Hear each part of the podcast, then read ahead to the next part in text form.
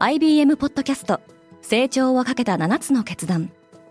成長をかけた7つの決断とは今後3年間に世界を形作ると予想される7つのビジネストレンドについて IBM が何千ものクライアントとの対話に基づき提言をしたものです。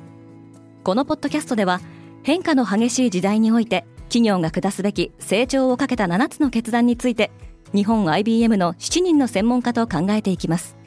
今お聞きのリスニングサービスにてぜひフォローボタンからフォローをお願いします。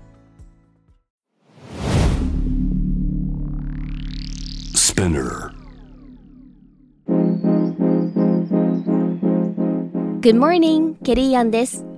6月27日火曜日世界で今起きていること。4年ぶりに開催されるダボス会議が中国天津で始まります政治、経済、アカデミアのリーダーたちが集結する予定です。このポッドキャスト Daily Brief では世界で今まさに報じられた最新のニュースをいち早く声でお届けします。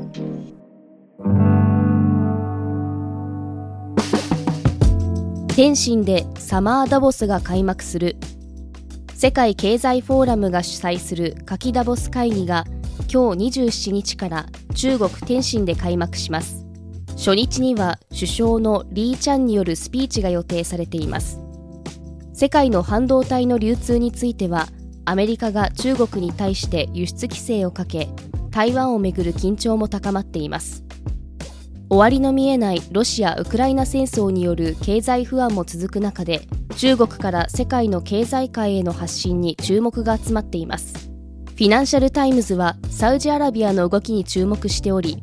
同国が天津に最大級の代表団を派遣するとしています。サウジアラビアと中国の関係は近年強固になっておりサウジアラビアは経済多角化を目指し中国の支援を得ようと躍起になっていると伝えています。アジアを熱波が襲っている。先週以来アジア各地では猛暑が続いています。インドの各都市では47度を記録し北東部のビハール州では少なくとも44人が熱中症で死亡したと言われています。パキスタン・イスラマバードでも39度を記録していますがいずれの地域でも熱波とともに大雨が襲い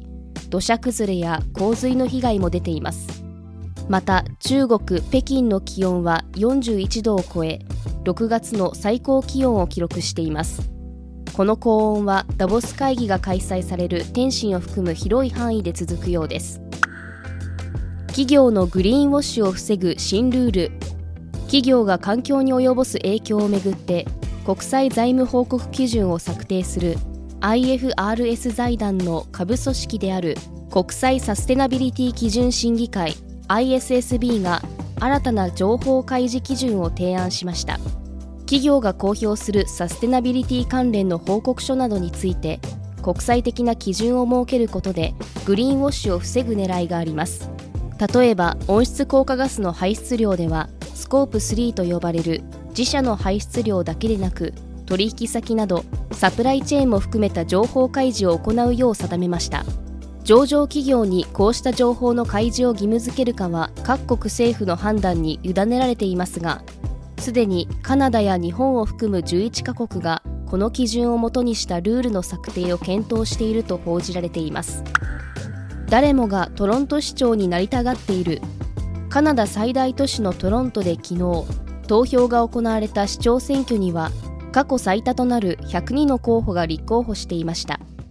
立候補者の中には犬のモリーも含まれており犬にも人にも優しい社会の構築を訴えています。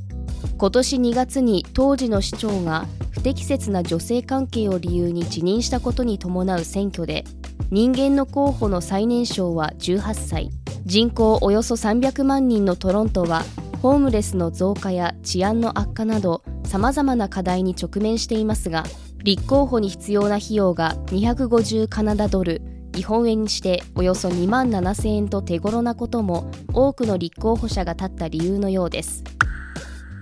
プーチンは裏切り者に怒っている。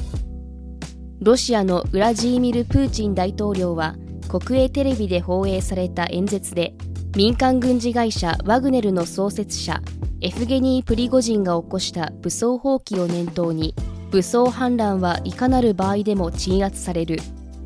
反乱を組織した者たちは国や国民を裏切ったと非難しました。一方部隊を撤退させた後に消息不明となっていたプリゴジンは SNS に我々は政権の転覆は望んでいないとする音声メッセージを投稿しました。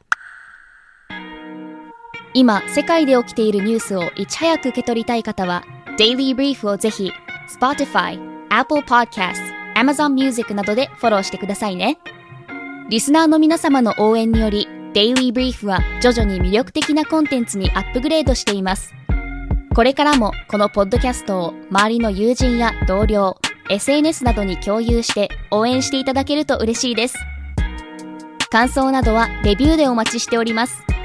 そして Daily Brief の Twitter が開設いたしました。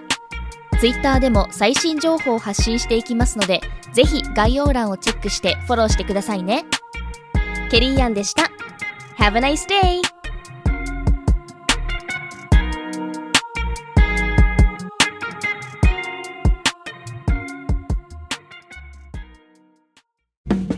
リスナーの皆様より多くのリクエストをいただいている話題のニュースを深掘りしたエピソードを週末の有料版で配信中です今なら1ヶ月無料トライアルを実施中詳細は概要欄に記載していますこの機会にぜひ聞いてみてくださいね。感想ご意見もお待ちしています。